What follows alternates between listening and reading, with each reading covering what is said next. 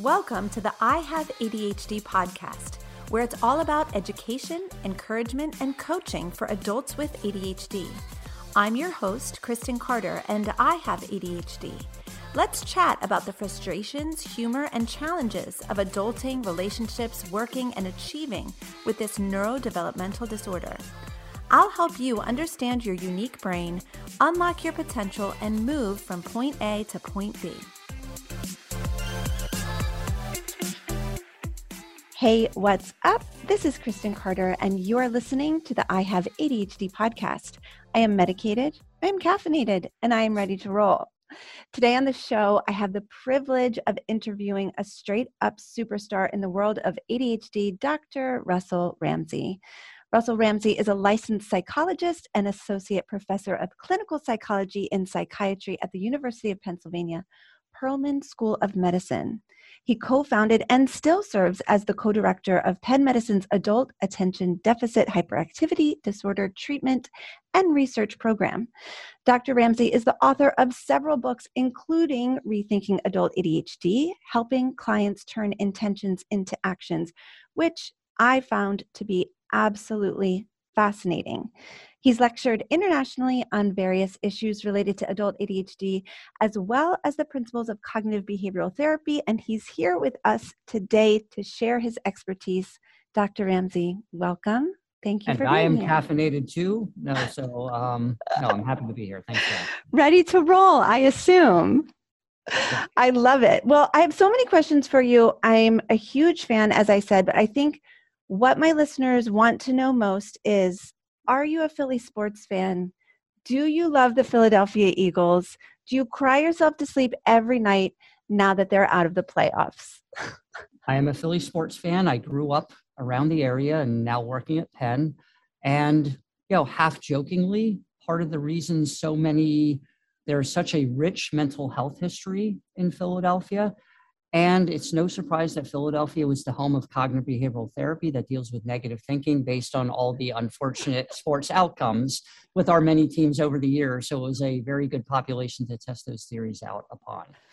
Isn't that the truth? That is like the best answer that you could have ever given. I have Philly sports in my blood. It's just been passed down to me from generation to generation, and it is not an easy life to live it is not easy being a an Eagles fan. It's not easy being a Phillies fan. It's just it is what it is.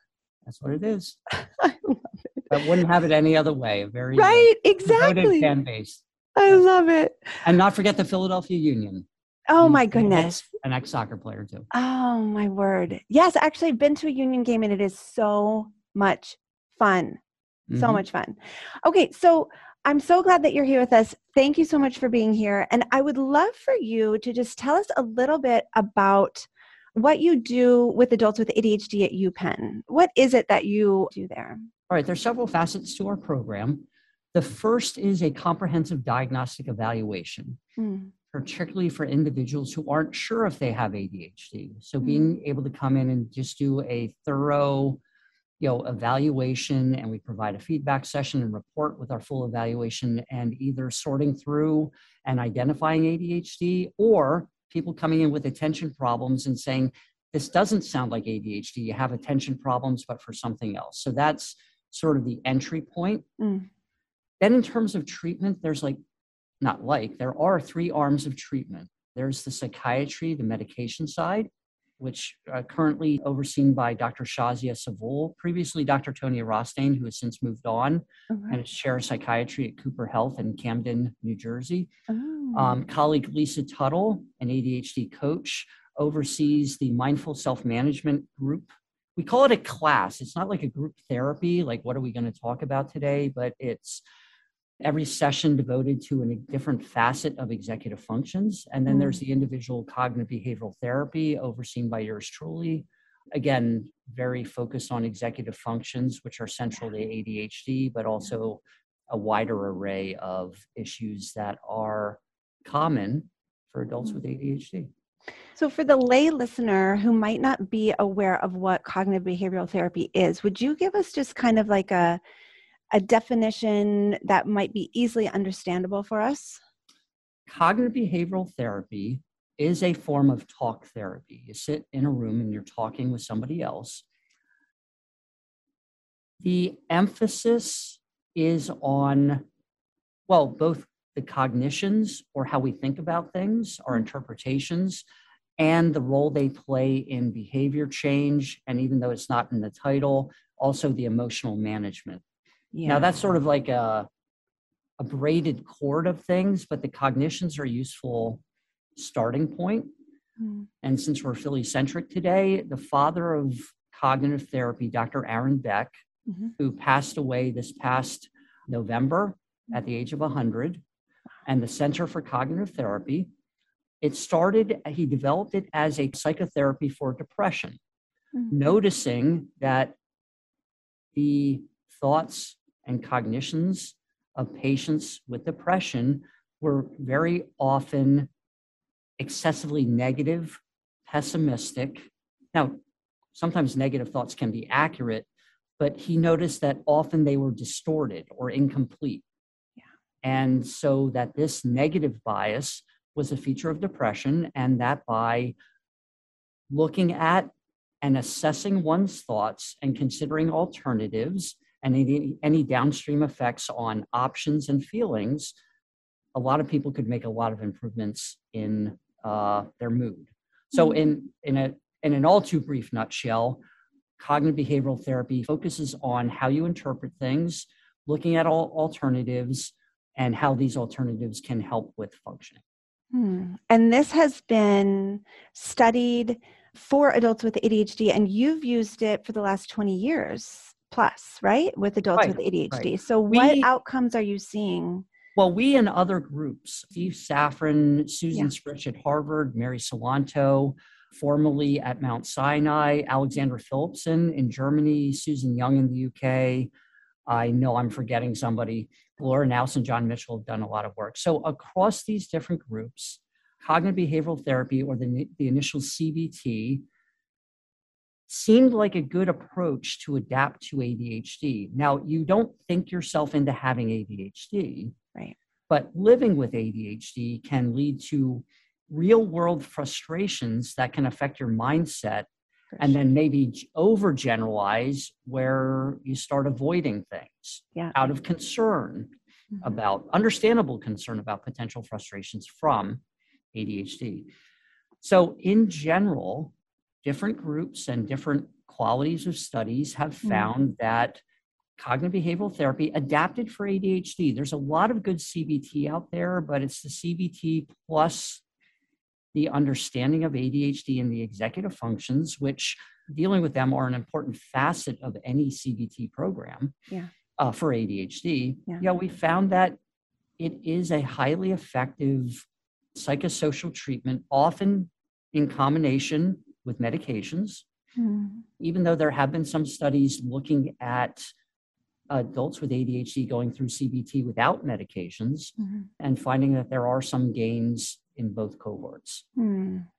That is so interesting because I think that there are a lot of people out there wondering okay, in addition to medication, what else do I do? And so, how does someone find a cognitive behavioral therapist? Is it as easy as like a simple Google search? Is there something like a specific keyword? Is it CBT for ADHD or how does a listener find a cognitive behavioral therapist that would be able to adapt the CBT for their ADHD? That's an important question and still an important limitation in the field. There's not like a central clearinghouse. Mm. There are many ways to find good cognitive behavioral therapists. Mm. The Association of Behavioral and Cognitive Therapies and the Academy of Cognitive Behavioral Therapy both have find a therapist features but that doesn't necessarily mean there'll be an ADHD right. expertise. Right. But that's a starting point. Yes, a Google search of CBT for adult ADHD. Yeah. Very often, what happens is one of the adult ADHD programs, ours, Harvard's, Duke's, mm-hmm. Duke Universities, there's several of them. And then it's sort of a six degrees of separation. Let me contact you know Ramsay at Penn and see if he knows of anybody in Pittsburgh or in Right. Ohio. Right. Or I know Russell Barkley has gotten people asking. So reaching out to experts in adult ADHD, even if they don't do even if they don't do therapy or CBT, is a way to sort of hone in on and get and get referrals. But Mm. uh, yeah, it is a limitation that there's not a, like a central clearinghouse yet. Hmm. So, listener who is um, entrepreneurial Mhm. can go ahead and create a database for that, right? That would be amazing. Right. So, now that we're in the age of Zoom and everything can be essentially done over Zoom, is CBT something that can be held over Zoom? And forgive my ignorance, I don't know if like somebody in Pennsylvania is allowed to work with somebody in Ohio. Is that, you know, permitted? Right.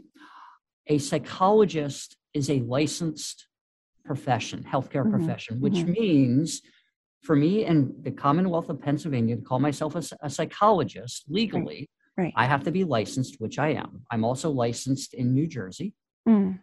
Now, during the pandemic, a lot of states loosened those restrictions to allow cross state Oh. because there may be a student attending the Oh, University of. Pennsylvania, but who is from Florida. Right.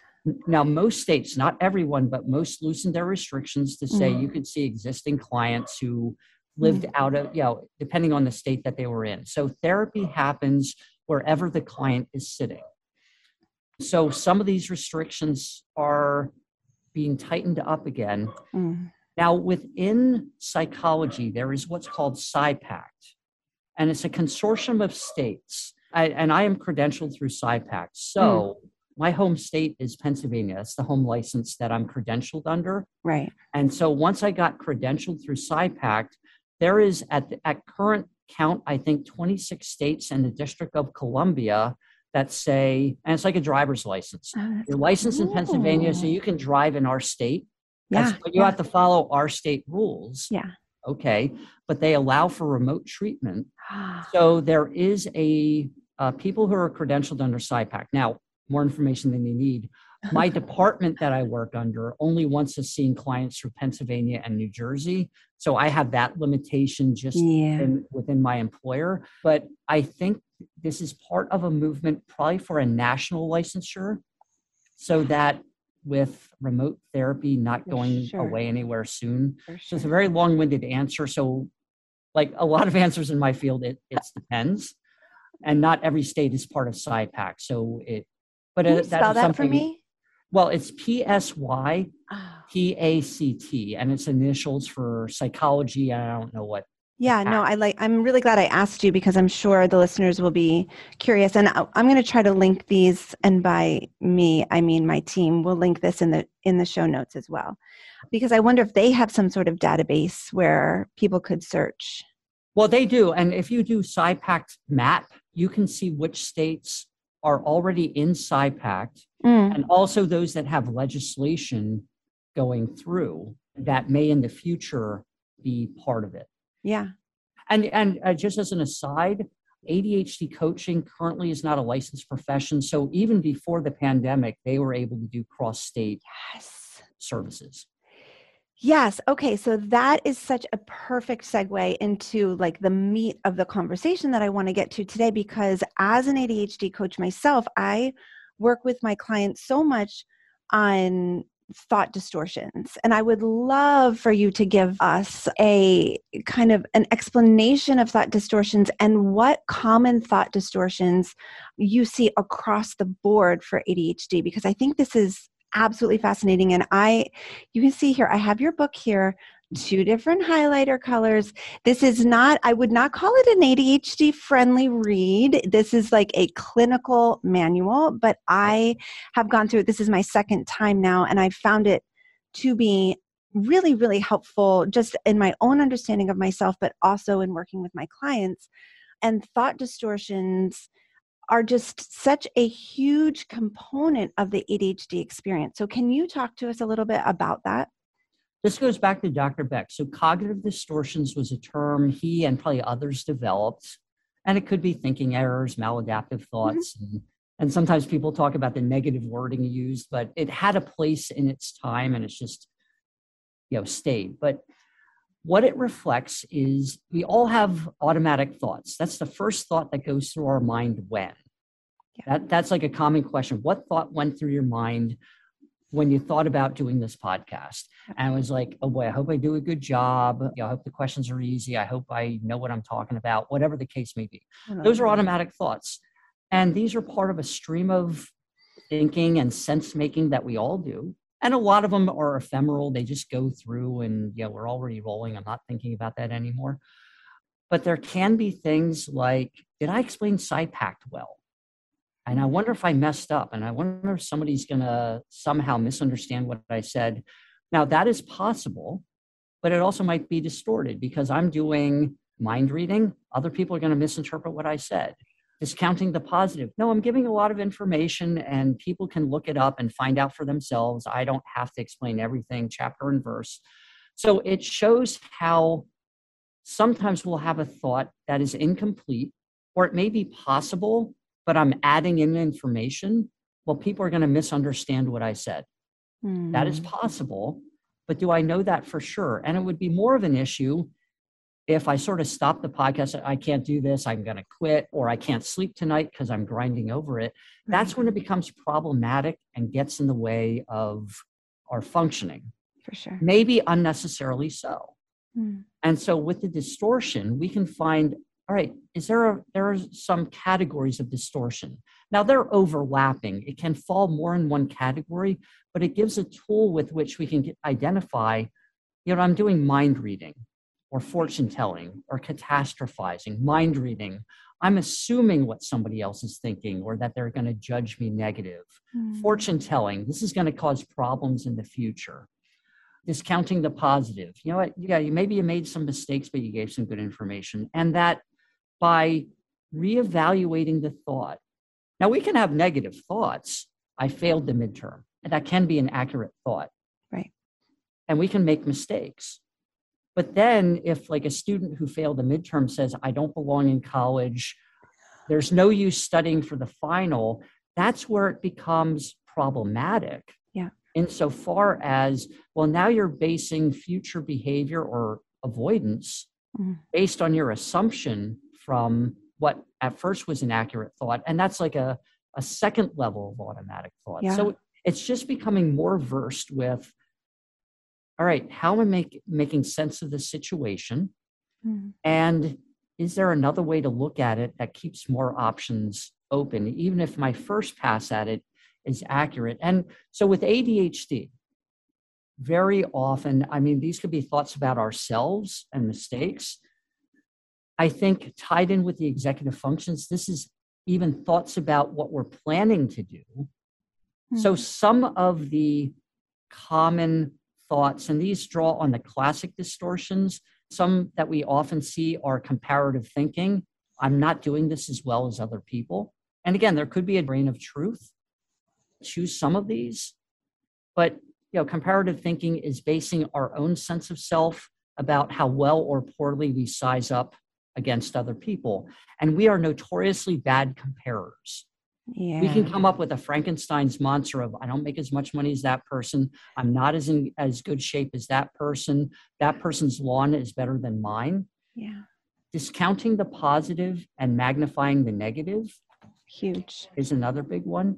Huge. Now, this one doesn't exactly fall within the classic distortion list, but based on some of our research, perfectionism in one of our studies emerged as the number one endorsed distortion using yeah. the inventory of cognitive distortions which really surprised me because i would have thought magnification and minimization magnifying the negative and minimizing the positive. But i had some hunches about why that was the case later just based on clinical experience. It goes beyond the data so it's not firm but right. another one deals with the emotions of I make the conjecture in the book that you mentioned about the main emotional issue in ADHD is managing discomfort. Yeah. The ugh feeling when we have to start a task, even if we know yeah. we have to do it, even if we know we can do it, but nobody in their right mind is ever in the mood to do work or homework or exercise. So we usually go, I know I should work out now. This would be a good time, but ugh, I'm not in the mood.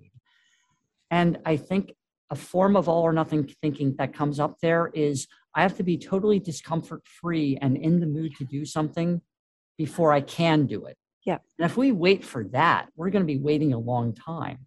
And some of us do wait a very long time. Well, you know what? because I think the thought is, and it, and it's sneakily mm-hmm. convincing. Mm-hmm. Well, I'll put this off till later mm-hmm. when I am in the mood to do yeah. it, or I do have enough energy, or I have better focus. Mm-hmm. But then that time never really comes. And that could be a distorted positive thought. That's what I was just going to ask you. Yes. Is that kind of a maladaptive positive? Positive thoughts or distortions. Laura Knouse and John Mitchell, who I bragged on earlier, and a couple other of their colleagues, they developed the ADHD cognition scale. And it's very research based. And really, it's seven distorted positive thoughts. I know this usually sucks me in, but I'll just do it for a minute. Yeah. Waiting until the last minute is a big part of who I am. Um, or there, there are some others, and it's yeah. a published study, and we use it in our program with permission. But mm. Laura and John did a paper a couple years ago where they talked about this before they had the scale, and they called it incautious optimism, mm. which I thought was a hmm. great term. But they're also known as permission giving beliefs, justifications to do something that may ultimately be self defeating, but we're convincing ourselves in that moment. Yeah, um, and it's really I, interesting. Yeah. I used to do this a lot where I would lay in bed at night and kind of review all of the things I didn't do that day mm-hmm. and really beat myself up for it. But then I would fantasize about tomorrow. Well, tomorrow is mm-hmm. going to be different and it was totally that fantasy of you know that maladaptive positive thinking of like well i know i was this person today but tomorrow without making any changes right. i'm going to be a completely different human and what i found as i kind of reflect back on that is that would give me enough dopamine mm-hmm. that would give me enough like a little bit of a boost where i could go to sleep and like kind of put a little bow on my day. Like today was awful, but tomorrow's going to be amazing. Tie a pretty bow around my day, go to sleep, but then wake up and not have made any changes in the interim. And so then I'm just repeating the negative patterns rather than making any sustainable changes toward, uh, you know, positive behavior change. Right, right. And you know what? Actually, some of the research, and it wasn't specific to ADHD, focusing on problematic positive thinking is that sometimes like what you described as putting the happy bow on the day and it came from research on weight loss mm. they actually found that the thoughts the images of achieving weight loss became more and reinforcing and a distraction rather than okay tomorrow i'm going to get to the gym so, and there yes. might be things like the getting ready to get ready or thinking about doing it, maybe ordering exercise outfits, signing up for the gym, but not ever yes. really going and then, well, I'll start next week or yeah. whatever, but not ever moving it forward. The positive thoughts became more reinforcing and part of an avoidant pattern, which we also 100%. see in ADHD. The getting ready to get ready, it becomes part of a an avoidant script. Yeah. The Cognitive modification doesn't mean we challenge negative thoughts with positive thoughts, but it is with adaptive thoughts. And part of like the, the cognitive behavioral therapy with ADHD and the cognitive piece, it jives with the executive function is coming up with realistic plans. Yep. Yeah, what's realistic for me to start tomorrow and do mm-hmm. at least for a little bit?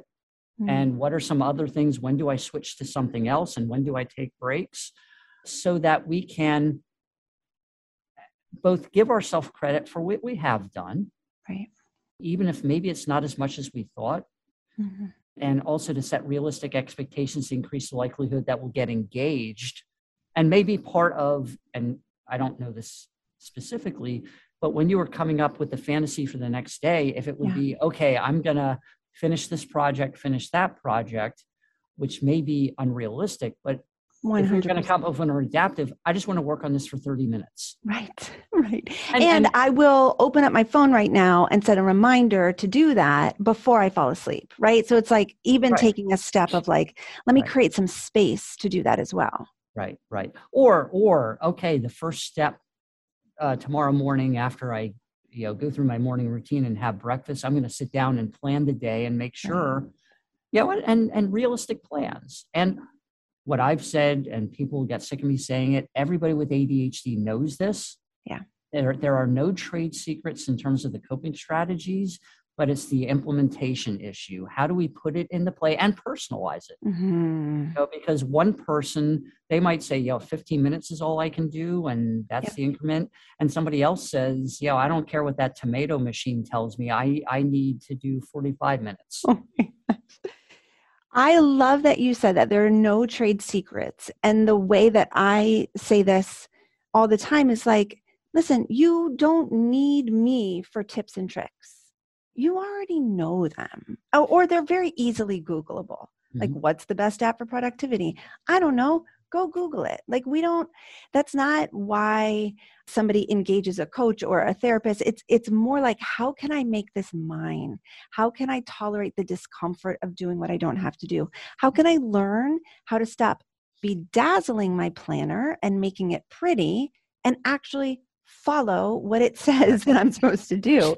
And that's that, what did you call it? Like the problematic positive thinking and the the getting ready to get ready.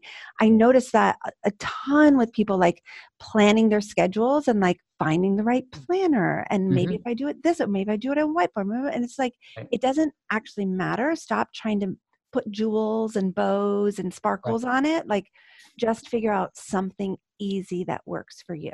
Right, right. Well, and you know what? Things like that, we used to call it pseudo efficiency. We're busy and we're getting something done, but it's not moving it forward. So it's like the student working on a paper who has to cite at least three sources and they download 50 PDFs right from the library. And it's like, wow, I was really productive and it feels good and it is sort of like a self medication. And I get it. We can all fall into this. For sure. But at some point, it's, you know, it's sort of avoiding the actual writing yeah. These are things that we can catch and see how it's positive and it is productive, but we have to cut it off. It's sort of a point of diminishing returns. And now, a word from our sponsor. Hey, Kristen here. I'm the host of this podcast, an ADHD expert and a certified life coach who's helped hundreds of adults with ADHD understand their unique brains and make real changes in their lives. If you're not sure what a life coach is, let me tell you. A life coach is someone who helps you achieve your goals like a personal trainer for your life. A life coach is a guide who holds your hand along the way as you take baby step after baby step to accomplish the things that you want to accomplish. A good life coach is a trained expert who knows how to look at situations, all situations, with non judgmental neutrality and offer you solutions that you've probably never even considered before.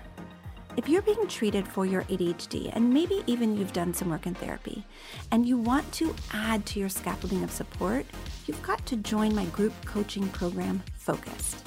Focused is where functional adults with ADHD surround each other with encouragement and support.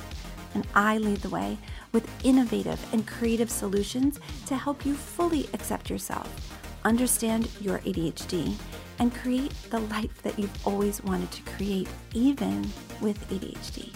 Go to ihaveadhd.com slash focused to join, and I hope to see you in our community today.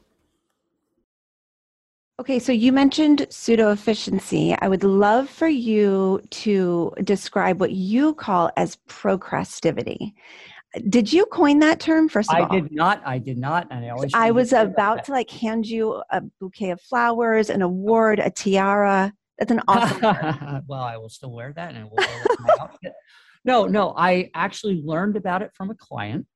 Amazing. Um, and it, it is pretty much what pseudo efficiency it sort of has right. co-opted right. and, and it's gotten associated with my name. So, but I'm working with a client on that who talked about okay, I had this report due for Monday, but all weekend I mowed the lawn, caught up on housework, paid bills, and then Sunday night I'm rushing to finish it. And I said, you know what? You were going around doing all these productive things mm-hmm. and feeling good, but really it was probably subtly avoiding the other thing. And he goes, Yeah, my roommates, they call that procrastivity. And that was the first time I ever heard it. Oh um, and I looked, I looked it up. At least as much as you can trust Urban Dictionary, uh, first appearance was around 2010. Wow. Okay. So, but what really what procrastivity is, and within procrastination literature, maybe not using that term, but it's known as productive procrastination. And it is a way of salvaging a day right. on the pro- procrastination continuum. Right. Like you go, okay, I'm not going to work on taxes this weekend. At least let me take care of these other things. So it's right. better than nothing. Hmm. But how, you know, I've sort of defined it and maybe drawing on Urban Dictionary, but it's avoiding a higher priority, more time sensitive task by doing something else that is productive and maybe you had already procrastinated on that is productive and needs to be done but actually is self-defeating because it's getting in the way of the higher priority task and probably sure. and this is a true example i'm not sure if the best example but it's the most uh, illustrative working with a student who had to run a lab meeting, a journal club type of thing, and describe a study. And she had the study, but came home. And instead of reading the study and preparing her, her talk, said, I've got to bake a cake and spent a couple hours baking a cake, and then I'll get to this thing. And when she was reviewing it with me later, she said, not only did it get in the way of me being adequately prepared for the lab meeting, I'm diabetic. Oh I can't God. eat the cake. so she just did it to did it. And you don't have to eat the cake. Right. But it was sort of like I did it. And it's not like I was giving it to somebody for a birthday. I just did it to do it. And then I can't even enjoy it. Right. Um, so it wasn't like I even really reaped anything from that. Oh my goodness. But it was just how strong the aversion to things can be. Mm. And that will sort of do other stuff. Now, anybody can do this, it's not just for ADHD, but it seemed just to capture something for me in working with a lot of people with ADHD, this sort of sneaky procrastination. It's, it, it's almost like the Trojan horse, like it's this gift, but then all of a sudden the negativity runs out later when you go, yeah, the kitchen is clean, but I'm not prepared for the midterm. 100%. And then from there, if your clients are anything like me, then there is a, a shame spiral attached mm-hmm. to that. So then there's a lot of self judgment, mm-hmm. you know, beating myself up. I can't believe this happened again. I'm never going to learn. This is never, I'm never right. going to move forward. There's just all of that guilt and shame right. that goes along with just kind of getting that awareness of like, okay, here we are again. Right, right.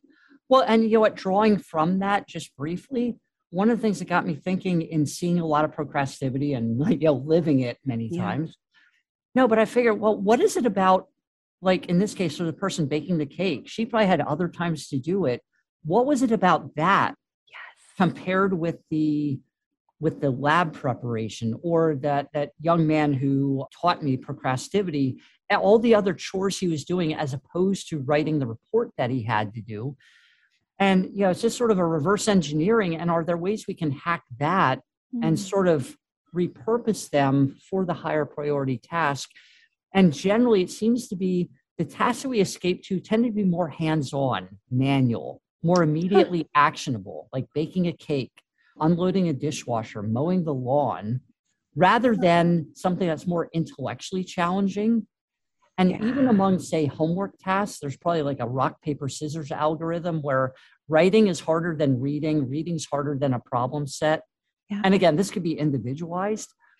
There tends to be probably a clearer onboarding sequence of steps for mowing yeah. the lawn, a recipe to make a cake, yeah. Um, I know how to get started. I know yeah, unloading, you know, unloading the dishwasher as opposed to writing a report. Even though we've written reports before, there's a degree yeah. of uncertainty. Like this one's going to be a little different. I'm going to have to think and write and change things.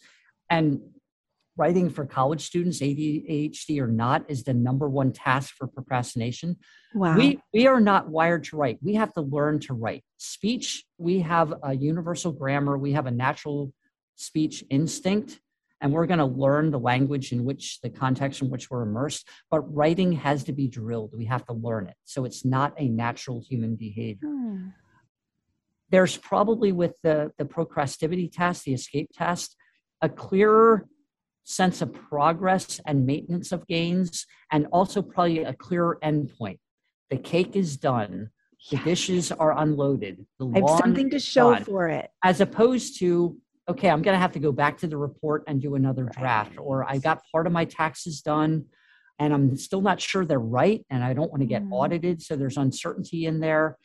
So there's just things that we can do in CBT or you know coaching or anywhere yeah. to try to even if it's stuff again that we all know.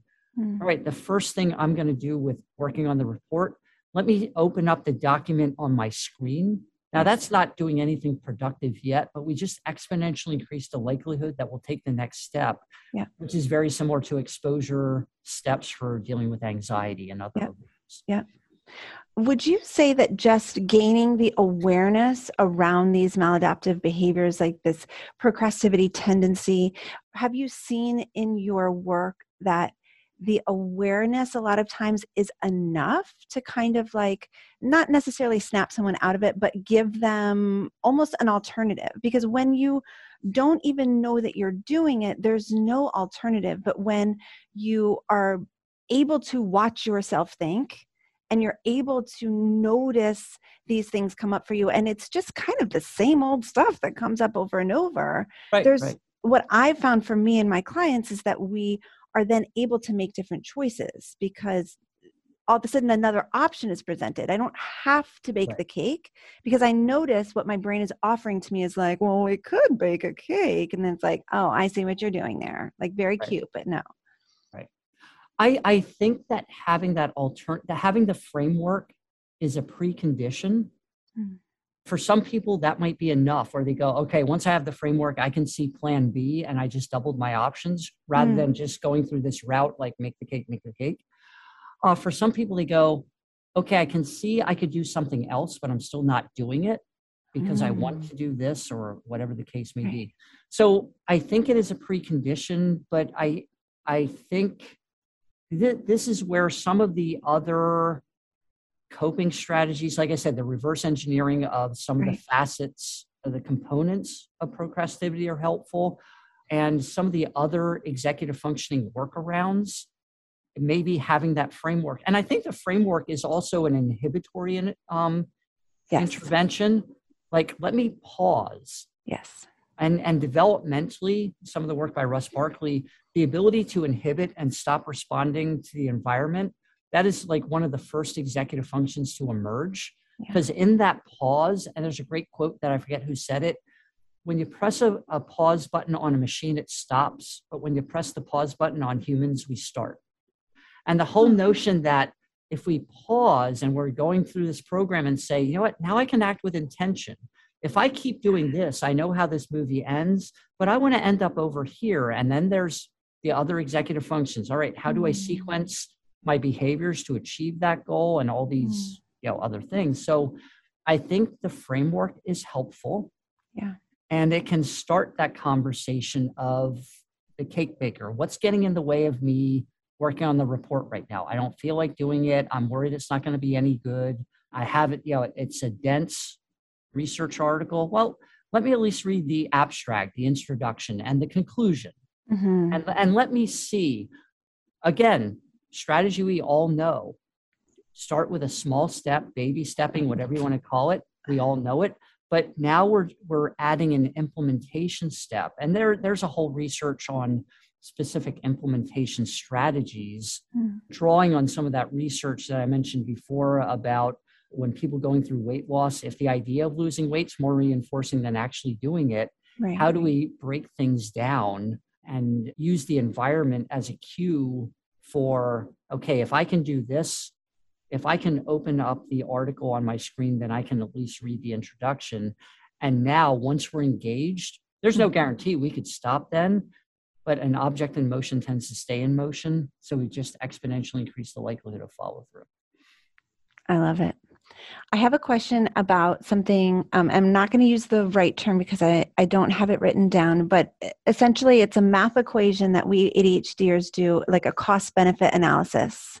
Oh, right, right. Okay. And so I would love for you to explain that, but like in the context of let me just open up my computer and and read the introduction and conclusion. I was already doing that cost benefit analysis as you were saying that of like, well, that's not going to be worth it and it's so interesting that my brain just automatically went to that place of like well that sounds harder than any benefit that it's going to give to me so can you talk to right.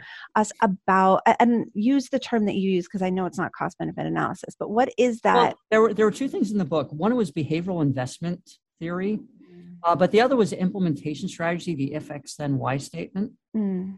um, and that's an implementation and it draws on the research peter gollwitzer and and the, the team there but pretty much what it is. Yeah, it was the behavioral investment theory. Oh, and behavioral investment theory. So that comes from evolutionary psychology in a way. And what it is, is we make these, and this is everybody, but probably even more so with ADHD. Mm. We make these quick calculations in whatever we're doing. Yes. and it's like a behavioral loan officer. Do I approve this loan? Because this is going to take time, effort, and energy. Right. And is this worth it? Right. And this is why people struggle with so much with exercise. There was a Harvard biologist who, in the past year, did a book about his own struggles with exercise to say, from an evolutionary standpoint, this doesn't make sense. We should be mm-hmm. conserving energy, taking in a lot of calories. Thank you. But yes. in in the in that in parts of our brain that sort of and this will be won't be exactly biologically correct, but sort of do this with behavioral investment theory, that doesn't make sense. No, mm-hmm. store up energy right. and you know, early humans were not like doing cardio. Right? yeah. they, yeah. I mean, to survive, they were. Right, right. Um, no, no, but but it's sort of like that's what we're bumping up against. And things like now, if you add in like that example, a lot of folks with ADHD might have personal histories with things where they go, Hey, my past history with sitting down to work on the paper is like you know, Steve, the late Steve Kopp said, twice as hard for half as much. Yes. This is going to be grueling. This is going to be painful. I'm not sure if I'm going to get anything done. And the couple seconds I, I took to use those words, these are like emotional, yeah, probably nonverbal impressions that we're getting, that gut mm-hmm. level ugh that I call it. Feel it all over my body. And, and it's self-protection. Yeah, yeah. So that that sort of so that's what we're battling against. And that's why I say that managing discomfort is the um, is the core emotional task in mm. dealing with ADHD. The aversion to the learned aversion, if you will. So anyway, the behavioral investment theory says we make these quick non-conscious calculations. Is this going to be worth the time, effort, and energy? And a lot of times, and especially for delayed gains, and this is what the executive functions allow us to do. And it is, you know what, I'm going to do something that's not going to pay off now, it's going to pay off later. And maybe there's even going to be a short term cost, like exercise. For sure. I'm going to get sweaty and yucky and not be in that much better shape at the end of this. But if I do this for a week, for a month, whatever, and that is a uniquely human trait of mm-hmm. being able to take on some short term hits, working mm-hmm. on homework when I don't feel like doing it, to be able to pass the class, to get the degree, to do whatever next. Hmm. So recognizing that, and then a lot of the strategy, a lot of the executive function workarounds are exactly that because using some of the definitions about of executive functions, the ability to set a goal, arrange and organize a plan, sustain it over time to achieve that delayed outcome without immediate enough payoff. Mm. and and we want the goal. Um, that that is executive functioning. And i've probably written this many times. People have heard me before get be sick of me saying it but you know at a feedback session with a gentleman who had just completed his evaluation and i was using that example of the executive functions to you know help you know give a framework for adhd and as an aside going back to framework i think that's why the executive functioning model is so valuable for adhd for sure. Because rather than working harder and harder to pay attention or not be impulsive or not procrastinate it helps us break it down into actionable steps and give a model for oh i gave into my ugh feeling or i set too big of a first step. Right. now we have a, a changeable behavior. But going back to the gentleman what he said, like when I used that executive functioning definition, he slapped his knee and he said, That's it. My boss always tells me if he needs it from me in 10 minutes, I can deliver it in five. But if I have a week, it takes me a month. 100. Because 10 minutes is diffusing a bomb. Okay, now all in, hyper focus, whatever we want to call it. Yeah. Um, emotions. Okay, I'm riding it. It's it's it is like the night before the exam. A week No way. Okay, this is important. Let me break it down. This will be good. All the rational reasons for doing it. We know it, mm-hmm. but I don't have to do it now. Right. Okay, I didn't do it Monday. Well, I got Tuesday. I got the weekend, yeah. which is accurate. And if we do it, that's fine. But it, we ended up putting it off an increment at a time until it's like, yikes. Um, Anyway, so huge, huge, huge. So that behavioral investment theory, it's realizing that there's going to be a lot of things we don't feel like doing in the short term, but that's like our prefrontal cortex and executive functions and other networks. They help us see the, the long range and mm. breaking it down and all the coping strategies for ADHD, but knowing it's going to be going against that visceral, often emotional facet. And that's why the emotional regulation, which is a an executive function is an important piece of mm. managing ADHD and tied in with how we think about things yeah. and trying to reframe okay, I don't have to do the whole thing. Let me give this at least 15 minutes. And 15 minutes, the reframing time, 900 seconds. oh, that doesn't sound as bad. Or 15 minutes. Hey, a commercial break for a football game after right. the extra between the touchdown, extra point, and kickoff. I mean, it's probably not 15 minutes, but something close to it to say, I could do it for that long, right. but that just feels different. And that's the power of reframing sometimes too. Yeah, I had a client once like put off doing her dishes forever, forever, forever, forever. And I said, why don't you just time yourself? See how long it takes. Yep. Seven minutes. Mm-hmm. She would procrastinate all day long, but doing the dishes, like she had hard data then to say, like, oh, it takes me right. seven minutes. And so right. then you can look like the next day when you're looking at the dishes and you're like, I don't feel like doing the dishes, you're like, well, it takes seven minutes. Like I can give right. it seven minutes. I just do that. Right. And right. it just it changes everything. Oh yeah. And and reframing time, I think like in that manner or changing minutes to seconds. Mm. Even in the early days before portable wristwatches or anything like that, where you know, you know, 10 minutes we didn't know people would use things like behaviors where people had this sense of it. I'll be with you in the milking of a cow. Oh and and for like a very agrarian people knew okay i know how long that means. Wow. and there's actually one theory of time perception that says we sort of sort of calibrate time by how long things take in the environment.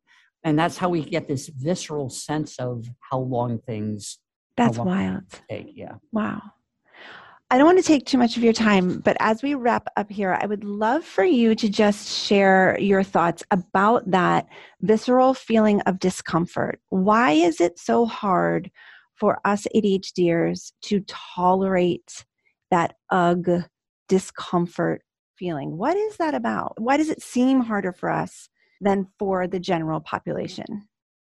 Part of the emotional regulation piece of the or the executive functions is that it is different from a mood or anxiety disorder. It is the same sort of emotional reaction, a stress or aversion reaction.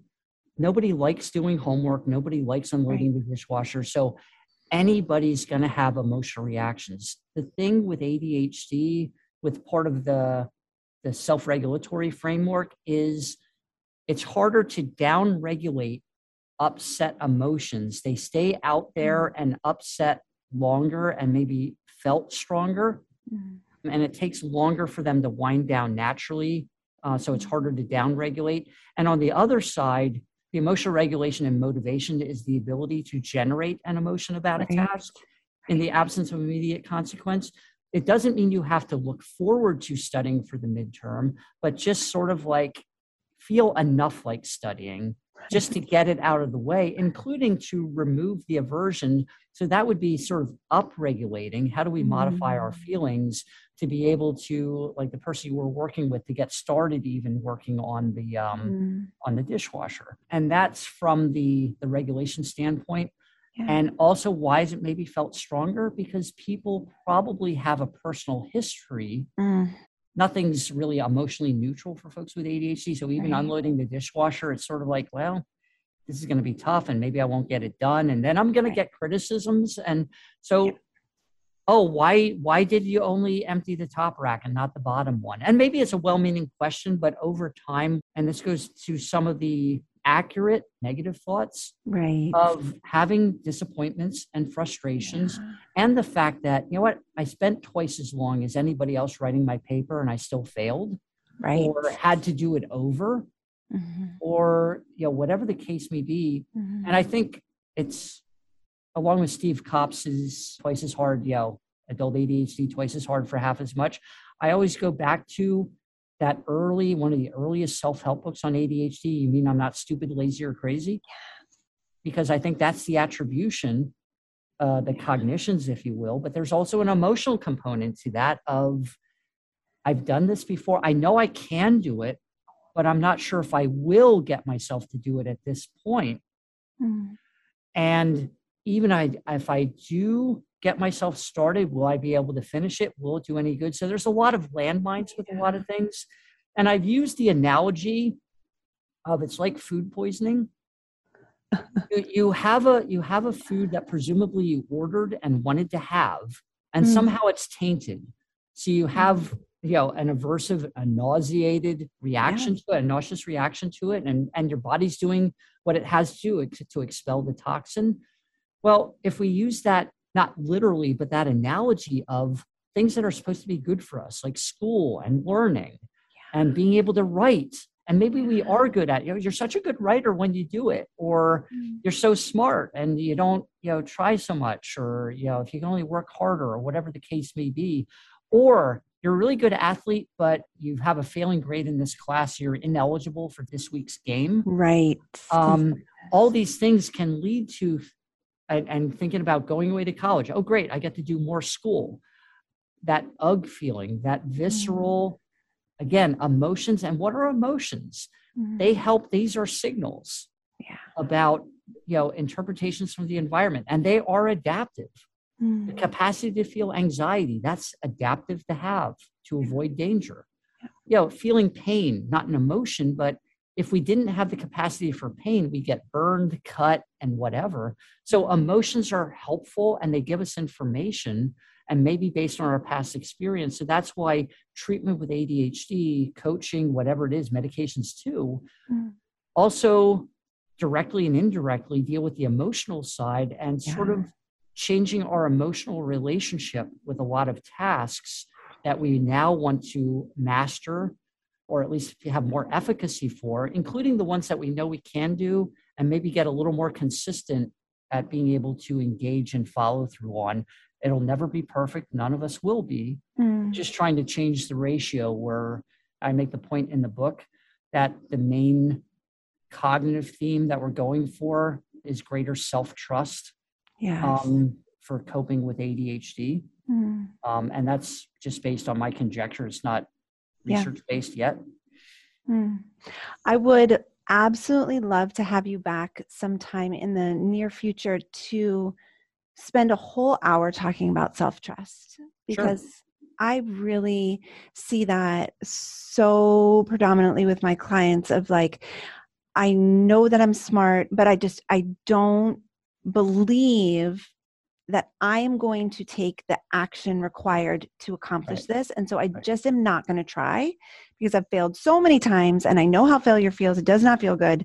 So it's essentially failing ahead of time where it's like I'm not even going to bother to try. But right, so much of our lack of willingness to like go for it is completely understandable but there's a there's just such there's a void when it comes to self-trust so right. maybe and that's like one of the more insidious things about adhd mm. we're not our grades we're not our job yeah. but pardon the double negative these aren't nothing these right. are things we might have selected to pursue so in that way it sort of gets at how we define ourselves yes. and again it could be somebody who says i i like painting but i don't get around to it or right. or like athletics or other things so it, it sort of does get to how somebody defines themselves too. Mm. But yeah, happy to come back. Future combos. I love it. Thank you, you so much for your time and for sharing all of your infinite wisdom. I know this is going to be so, so valuable. Thank you for your book and the work that you just do for us adults with ADHD.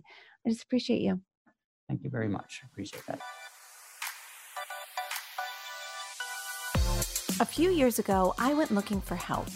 I wanted to find someone to teach me how to feel better about myself and to help me improve my organization, productivity, time management, emotional regulation you know, all the things that we adults with ADHD struggle with.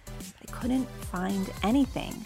So I researched and I studied and I hired coaches and I figured it out. And then I created Focused for you. Focused is my monthly coaching membership where I teach educated professional adults how to accept their ADHD brain and hijack their ability to get stuff done. Hundreds of people from all over the world are already benefiting from this program, and I'm confident that you will too. Go to ihaveadhd.com slash focused for all the details.